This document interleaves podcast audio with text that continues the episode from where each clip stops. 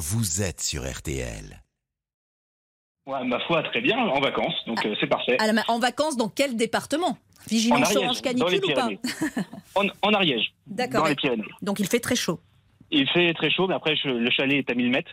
Donc, euh, on peut souffrir de la chaleur, mais il y a un léger vent qui fait que c'est supportable, quand même. Et comment faites-vous pour vous organiser face à cette euh, Euh, nouvelle vague?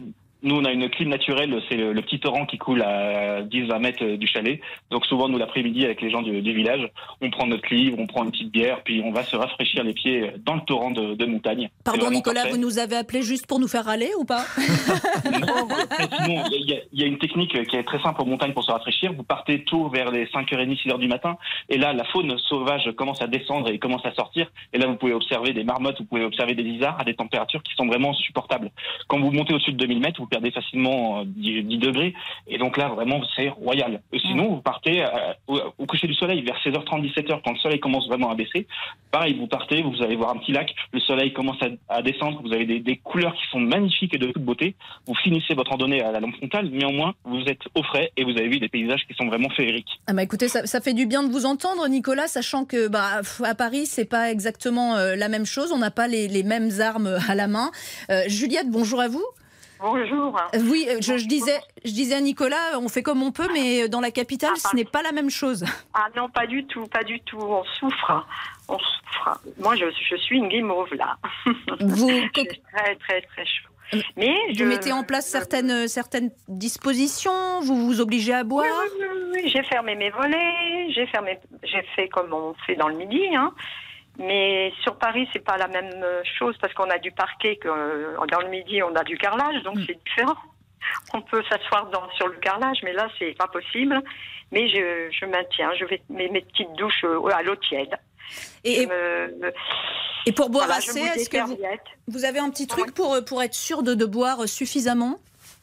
Oui, moi je, bois, je bois, oui, je bois mon eau, mais je bois pas 3 litres d'eau comme il dit le, le docteur Pelou. Là, non, pas du tout. Ça va me faire de la rétention d'eau après. Ah, D'accord.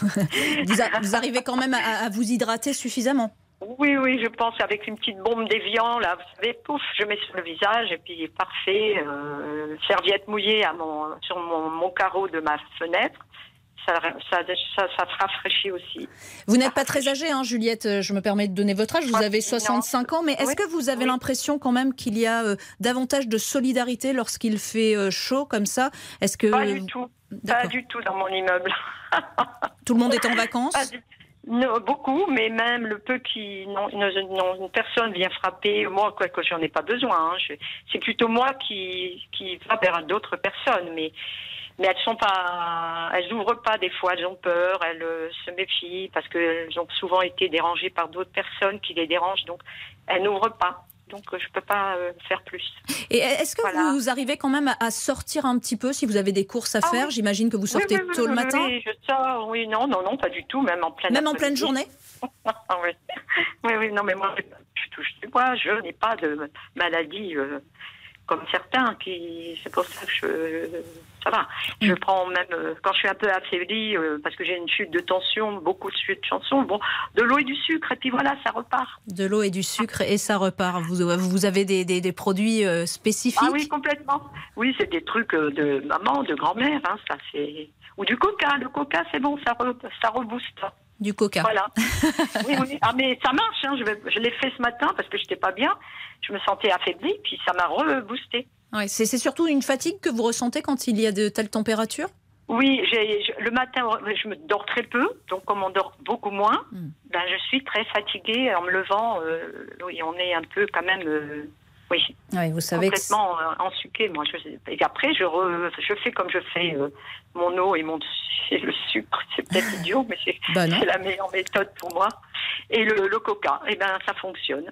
Ah bah écoutez, continuez à prendre euh, soin de vous, Juliette. Merci pour ces petits Merci, trucs. Merci à Nicolas merci. également hein, pour nous avoir euh, fait un petit peu râler quand même. hein, ça, on peut le dire, Anthony. Ah oui, oui, j'étais en train de l'écouter. Oui, j'ai dit, il a de la chance. Ah, c'est pas mal, hein. Ça nous Moi, fait je du vais les bien. mettre dans la bassine. hein. Je vais les mettre dans une bassine. À bientôt, Juliette, sur RTL. On se retrouve dans un instant euh, pour discuter de toute autre chose. hein. Nous allons discuter de ces aides rabotées par le Sénat cette nuit. À tout de suite. Les auditeurs ont la parole avec Agnès Bonfillon. Les auditeurs ont la parole sur RTL avec Agnès Bonfillon avec deux sujets que nous allons euh, développer avec vous au 32-10, n'est-ce pas Guillemette Franquet Absolument, avec tout d'abord cette décision du Sénat cette nuit, l'aide exceptionnelle qui était prévue à la rentrée pour les bénéficiaires du RSA, les étudiants boursiers, etc., ne sera finalement versée qu'aux travailleurs les plus modestes. C'est un choix qu'assume Bruno Retailleau, le chef des sénateurs LR et invité dans la matinale de RTL. Ce sont les travailleurs pauvres qui la toucheront. Tout simplement, ils toucheront plus parce qu'on en a marre de petites mesurettes, de petits chèques. Ce que veulent les Français, ça n'est pas la charité, ce sont des aides. Et les Français, beaucoup de Français qui travaillent, qui triment au travail, en ont marre d'une société où souvent on assiste. Vous savez qu'aujourd'hui, il y a des centaines de milliers d'emplois qui ne sont pas pourvus. Bruno Rotaillot euh, qui répondait aux questions de Jérôme Florin sur RTL. Alors selon vous, est-ce que les aides doivent en priorité bénéficier aux travailleurs? Et ensuite, autre sujet, on va parler du no-show. C'est un terme anglais pour parler de ceux qui ont une réservation restaurant mais qui oublient de prévenir qu'ils ne viendront pas. Alors vous, est-ce que ça vous arrive hein? Est-ce que vous oubliez parfois de prévenir euh, le restaurant euh, que vous allez annuler une réservation? Appelez-nous au 3210, venez témoigner sur RTL. Et c'est ce qu'a fait Cécile. Bonjour Cécile. Et bonjour à toute l'équipe. Bonjour, bonjour. Vous nous appelez des Bouches-du-Rhône et ça s'entend, ça fait du bien. Ah ouais, mais aujourd'hui je vous appelle de Solenzara en Corse. Ah bah encore mieux. ah Cécile, vous vouliez euh, réagir euh, en, fait à cette aide hein, euh, que le Sénat a rabotée en disant bon bah, très bien l'aide exceptionnelle à la rentrée. désormais, elle ne concernera que les travailleurs pauvres, les bénéficiaires du RSA, les étudiants boursiers. Non, absolument pas. Enfin une loi, comme j'ai commenté sur votre page, enfin une loi pour les gens qui bossent et qui se lèvent le matin. Enfin, on va penser à eux. Le RSA, c'est bien beau, c'est une loi qui devrait être sur deux ou trois mois, histoire de ne pas les laisser dans l'ennui, mais pas les assister 12 mois sur 12. Voilà, les aides sont que pour eux et les gens qui triment et qui arrivent à peine à finir leur mois. Moi, je dis, il faut les, c'est ces jeunes-là qu'il faut aider. Voilà. Euh, vous êtes sur la même ligne que Bruno Retailleau, finalement, qu'on vient d'entendre ah et qui dit euh, il y a trop d'assistanat longtemps, pardon, j'ai été longtemps avec lui, puis j'ai été tellement déçu de ce parti que j'en ai déchiré ma carte. Et aujourd'hui, j'ai dit enfin, Retailleau va donner une, une loi qui, j'espère, va être votée. Hmm. Eh oui, c'est ça. Hein, c'est pas encore définitif. Attention, puisqu'il y a une commission mixte parlementaire hein, ce soir. Voilà. Et oui, et c'est ça. Mais ça serait formidable parce que je pense que tous les gens qui attendent ça avec impatience mais seraient ravis, quoi. Et puis ça les motive, les gens. Mm. Là, vous voyez, on est en vacances et tout, on parle avec des commerçants, avec des restaurateurs, mais ils ont des jeunes, ils font un jour, deux jours, et puis ils disent franco les choses. Oh ben, tout compte fait, on gagne plus en restant à la maison avec le RSA. Non, ça, c'est des phrases qu'on n'a plus envie d'entendre. Même nous, les retraités, on n'a pas envie d'entendre ça, quoi. Mm. Même quand les jeunes, souvent quand on, discute avec eux, ils nous disent oui mais nous on veut pas travailler euh, pour des salaires de, misère dans des conditions euh, très difficiles. Qu'est-ce que vous leur répondez quand vous entendez ça? Eh bien moi je leur réponds écoutez déjà pour avoir pour prétendre à des gros salaires, je pense qu'il faut déjà avoir un beau niveau d'études. Hein. Moi, mes enfants, ils ont fait des grandes études tous les deux. La première chose que je leur ai dit, ne posez pas la question du salaire. Déjà, faites vos preuves dans le travail. Et après, on vous évaluera. Voilà. Nous, on n'avait pas cette mentalité. Moi, j'ai 68 ans. Aujourd'hui, j'ai bossé quand j'étais jeune. Euh, voilà, j'étais trop contente de travailler, quoi. Et puis, on n'avait pas toutes ces aides. Hein. Franchement, euh, hmm. on ne les avait pas. Euh, restez avec nous, Cécile. J'aimerais qu'on entende David également sur le sujet. Bonjour, David. Bonjour Agnès. Vous nous appelez de l'Oise. Vous êtes sur, le, sur, sur la même tendance que Cécile? Ben, complètement. Euh, mais moi, je, en, amont, euh, je dirais, je suis pas trop favorable aux aides. Je trouve que déjà, à la base, euh, c'est plus le travail qui devrait être valorisé que de devoir faire appel à des aides. Mais une fois que l'aide est décidée, je pense qu'effectivement, il faut plutôt mettre en valeur ceux qui se lèvent le matin, qui ont décidé de faire quelque chose de leur vie, euh, parce que en France, le social euh, encadre déjà suffisamment euh, à tous les niveaux. Euh, je pense que euh, à un moment, pour que ça s'arrête, quoi, faut faire une différence entre celui qui a décidé soit de ne pas travailler et c'est un choix respectable, qui a un accident de vie, donc qui doit être suivi, Euh, mais à un moment, on sait que dans, dans cette tranche-là aussi s'engouffrent ceux qui calculent subtilement euh, les aides, euh, le travail au noir, etc., etc. Et donc, à un moment, faut pas non plus trop encourager ça et de mettre en valeur celui qui a décidé de, de, de, de s'engager dans la vie, de, de faire un métier, de de rendre des services, je pense que c'est une bonne chose. Donc privilégier les gens qui travaillent enfin, et qui ne gagnent pas beaucoup. Hein. Tout à fait. Et en fait, euh, c'est cette tranche de la population qui est assez large, hein, qui démarre assez bas et qui va quand même assez haut, qui contribue au fonctionnement de notre pays. Euh, parce qu'à l'autre bout de l'échiquier, on parlait de, de, des plus précaires, mais à l'autre bout de l'échiquier, il y a ceux qui ont beaucoup de, de, qui ont beaucoup de revenus, qui ont des bonnes places, etc. Qui eux profitent d'une autre forme de notre société euh, à travers les, euh, on va dire les paradis fiscaux ou les, les, fiscales ou euh, ben, tout un tas de mesures qui sont légales hein, et à leur place, je pense que tout le monde ferait la même chose. Mm. Et donc, en fait, on se retrouve à une tranche intermédiaire de la population qui fait vivre notre pays. Parce que si notre tranche décide de, de, de, de, baisser les bras, c'est toute l'économie qui s'écroule, des plus riches comme des plus précaires. Mais David, concernant cette aide exceptionnelle de, rentrée, hein, qui ne concernera donc plus que les travailleurs euh, modestes, moi je pense à, à une maman euh, qui, qui bénéficie du RSA, qui est allocataire du RSA, donc 500 euros par mois, c'est quand même pas énorme, et qui aurait peut-être fait beaucoup avec 100 euros pour un enfant, par exemple. Oui, complètement. Mais euh, je pense qu'il ne faut pas non plus mettre de côté toutes les autres aides qui existent et qui sont colossales. Je ne les connais pas personnellement, mais je pourrais en citer quand même quelques-unes. Mais euh, il, y a, il y a beaucoup, euh, beaucoup d'aides, beaucoup de, de oui, beaucoup d'allocations à différents niveaux, aussi bien pour le logement que pour l'énergie, mmh. que pour dans les écoles, pour le, le, tarif des cantines, pour et je pourrais vous faire une liste. Je pense que 50 mesures euh, suffiraient pas euh, pour euh, vous développer le panel qui existe en France. Hmm. Je crois que Gérard voulait justement intervenir euh, sur bah, le, système actuel. Bonjour Gérard. Oui, bonjour Agnès. Oui, bah, je suis d'accord à 100% avec les deux auditeurs précédents. Effectivement, il y a trop d'aide pour les personnes qui ne bah, qui veulent pas travailler aussi ou qui ne peuvent pas travailler. Mhm. Ben, quand, euh, elles, ne peuvent pas travailler, euh, est-ce que c'est juste de leur, euh, de leur, enlever une aide si elles ne peuvent pas C'est pas, pas pareil que de ne pas vouloir?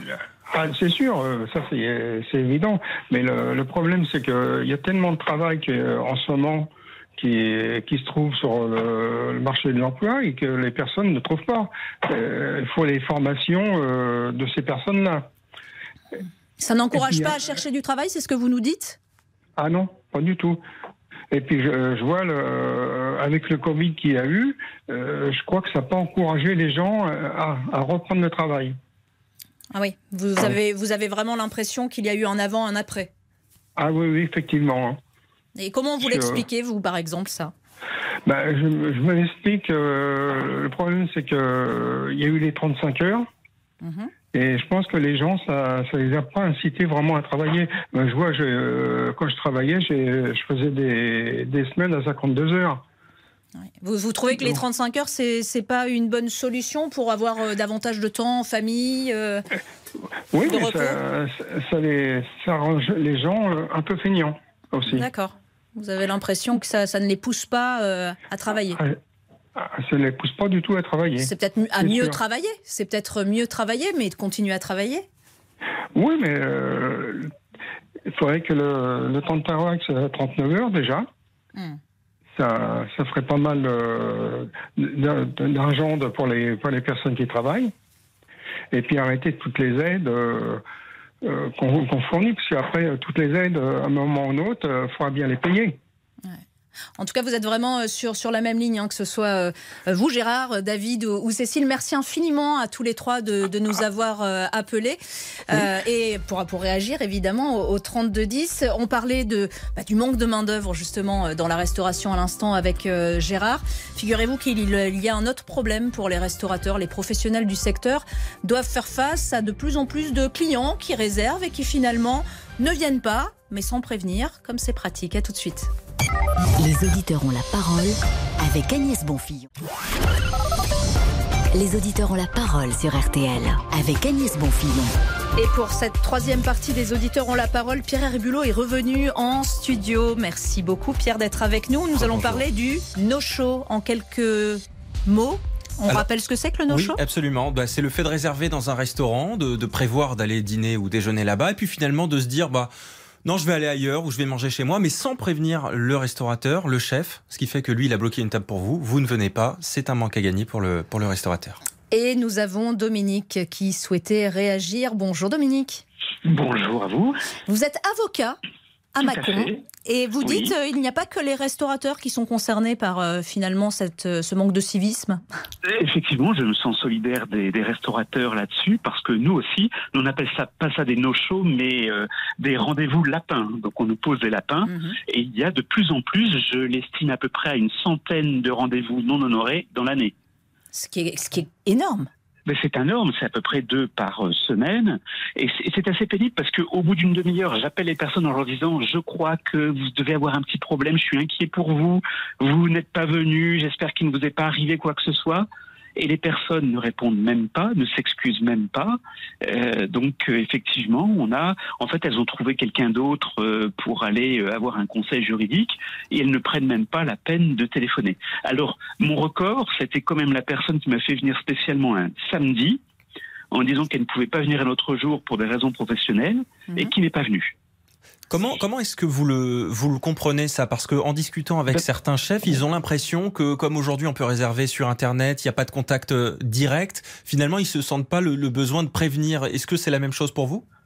Oui, moi, je pense que surtout, on a donné aux, gens une notion de, j'allais dire, d'individualisme, d'égoïsme et de consumérisme. C'est-à-dire qu'en gros, euh, ce sont des clients, ils ont tous les droits et ils se moquent bien de savoir si le prestataire de service euh, a des conséquences du fait qu'il ne rappelle pas. C'est-à-dire que voilà, je, je, vis au jour le jour. Je considère que je finalement j'irai pas à mon rendez-vous, ben je n'y vais pas.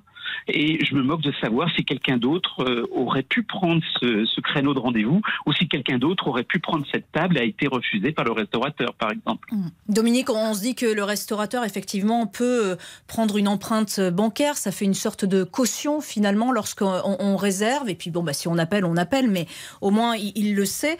Euh, Est-ce que vous, vous auriez une solution pour vous assurer que les, vos clients euh, euh, vous préviennent? Alors j'ai tout essayé, j'ai essayé d'envoyer des SMS en rappelant le rendez-vous, même une heure avant en disant n'oubliez pas vous avez rendez-vous à telle heure, mais rien ne fonctionne. si on demande une empreinte bancaire, bah, les gens iront ailleurs euh, vers un confrère qui ne prend pas l'empreinte bancaire. Mmh. Donc c'est un peu désespérant comme euh, situation. C'est une question d'éducation, je pense, et de sensibilisation. Donc à chaque fois que je prends un rendez-vous maintenant, je dis aux personnes surtout attention, si je vous réserve un créneau, je ne réserve pas à quelqu'un d'autre, et je ne peux pas moi-même travailler un dossier parce que je vous attends. Vous essayez de les sensibiliser sur l'impact que ça peut avoir s'ils ne viennent pas. Oui, voilà. Mm. Donc, euh, mais euh, vous aurez toujours la personne qui, de toute façon, s'en moque, malheureusement. Ouais. Ça, là, il n'y a pas grand-chose à faire, Pierre Herbulot, finalement. Euh, là, on parle de, bah, d'éducation, comme le disait euh, Dominique. Oui, c'est ça. Et, vraiment, les restaurateurs aussi, il faut se mettre à leur place. Alors, c'est pareil pour Dominique, mais euh, dans les restaurants, il y a des logiques de, de préparation. En cuisine, on achète un certain nombre d'aliments, on fait des préparations, une mise en place, c'est comme ça qu'on appelle ça. si vous prévoyez 30 couverts, vous prévoyez une mise en place pour 30 personnes. si vous avez une table de 6 qui vient pas, il peut y avoir aussi de la, bah, de la perte en cuisine. Donc, ça mmh. fait une espèce de double chiffre d'affaires en moins. Euh, Marilyn nous a appelé également sur ce sujet. Bonjour Marilyn. Bonjour Agnès, bonjour tout le monde. Vous, nous appelez, vous nous appelez du Pas-de-Calais Oui. Et pour vous, c'est normal de prendre la référence bancaire, par exemple, euh, lorsqu'on réserve ou pas? Oui, alors moi je trouve ça tout à fait normal. Parce que je vois ça aussi sous un autre angle. J'ai été formatrice commerciale sur toute la France pendant des années. Et combien de fois, combien de fois j'ai vu des restaurateurs, des hôtels, euh, etc., me dire que les gens ne, ne venaient pas. Mais j'ai aussi des restaurateurs qui m'ont avoué être victimes de la concurrence. C'est-à-dire bah, C'est-à-dire que si moi je veux faire du tort à un restaurateur et que je suis moi-même restaurateur, eh ben, je prends des rendez-vous, je réserve des tables. Mais voilà, et par exemple, vous avez des restaurateurs euh, qui ont des terrasses et je, je, réserve en terrasse, etc., etc. Et le jour dit, eh ben, il y aura personne et la terrasse, elle sera vide.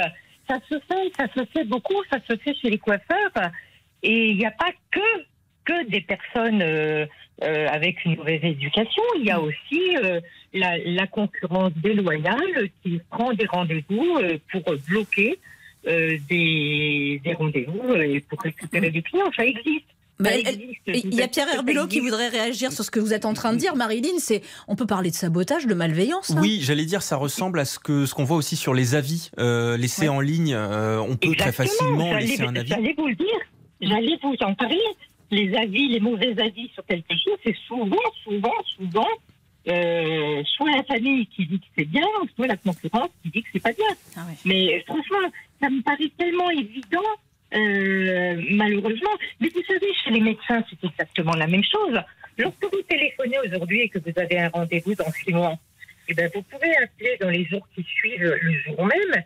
Il y a des rendez-vous qui se sont libérés parce que les gens ne sont pas venus. Donc, il y a plein de rendez-vous comme ça, plein de réservations qui ne sont pas honorées. Et, évidemment, quand vous allez à un spectacle, vous payez d'avance. Il n'y a, pas de problème. Si vous venez pas, le siège est vide, mais au moins l'organisateur, il n'a pas perdu d'argent. Un restauratif, ça peut être... euh, non, je suis tout à fait pour la prise de... Parlez bien dans votre téléphone, Marilyn. Vous êtes un tout petit peu plus loin. Ah bon bah, Voilà, ça y est, on vous entend. C'est parfait. Donc euh, euh, voilà, ça, ça existe, il faut le savoir, et ça dans tous les corps domestiques, que ce soit les restaurateurs, les coiffeurs, euh, tout, tout, euh, où il y a des rendez-vous, et ben vous avez euh, ce genre de choses-là, et, franchement, ça existe, euh, ça existe, malheureusement. Mais Marilyn, euh, ça, vous, ça vous embêterait pas, par exemple, de, en réservant chez le coiffeur, de déjà payer peut-être 30 euros euh, Le soir, vous réservez au restaurant, vous payez déjà 50 euros d'avance, ou en tout cas, vous laissez votre Ah, carte bleue à chaque fois. il y a Ça, ça vous aucun gênerait pas problème. Ça me gênerait pas du tout, mais- et ça me rassurerait. Ça me rassurerait parce que euh, vous avez des restaurateurs qui, qui sont euh, qui, qui connaissent tout ça. Donc quelquefois ils sont un peu comme les avions, ils font du surbooking, ce qui leur permet de, de, de remplir leur restaurant parce que de toute façon il y aura des gens qui ne viendront pas. Avec la possibilité, on est d'accord, Marilyn, euh, d'accord, euh, payer par, payer d'avance ou, ou verser une des sortes d'art, hein, finalement, euh, à un restaurateur. Euh, il peut y avoir un imprévu aussi dans la vie, ça mais arrive. Je vais vous dire sur le sujet, Agnès, les, les restaurateurs sont assez réglo, moi ils me l'ont dit. Euh, c'est-à-dire que même euh, il y a des politiques d'an- d'annulation, c'est-à-dire que quand vous réservez et qu'on vous demande votre empreinte bancaire, on vous dit que vous, avez, vous pouvez euh, annuler 48 ou 24 heures à l'avance. Euh, moi ils me le disent, ils me disent s'ils nous appellent le matin, euh, qu'ils ont vraiment un imprévu, on comprend que c'est vrai, euh, qu'ils nous plantent pas simplement à la dernière minute, on leur prend pas l'empreinte bancaire. Euh, on a une Bien chance de, de prendre la table et donc en fait là-dessus ils sont quand même assez réglo. Voilà, juste sûr, une empreinte bancaire, finalement, sans, sans verser d'argent, une empreinte bancaire. Tout à fait, une empreinte ban- bancaire. Moi, quand j'allais dans les hôtels, à chaque fois, on me demandait mon empreinte bancaire. Quand, et voilà, et on me disait que si je n'étais pas là à 19h, il fallait absolument téléphoner avant 19h, sinon j'étais facturée. Ce qui me paraît tout à fait normal. Est-ce que finalement, Pierre, ça, on va nous la demander, l'empreinte bancaire, euh, de façon systématique maintenant, donc, quand on réserve au restaurant? De plus en plus, et plus les restaurants sont euh, dans des formats, j'allais dire, un peu gastronomiques, parce que euh, c'est moins des restaurants de, de j'allais dire, de passage, c'est des restaurants de destination dans lesquels on réserve, et, et on l'a entendu tout à l'heure dans, dans le reportage, c'est-à-dire que un, un restaurant étoilé, en, en général, on passe pas devant et on se dit, ah, je vais aller manger là-bas, Euh, c'est un restaurant dans lequel on va réserver. Donc si vous ne venez pas, la table, elle sera pas prise par quelqu'un d'autre.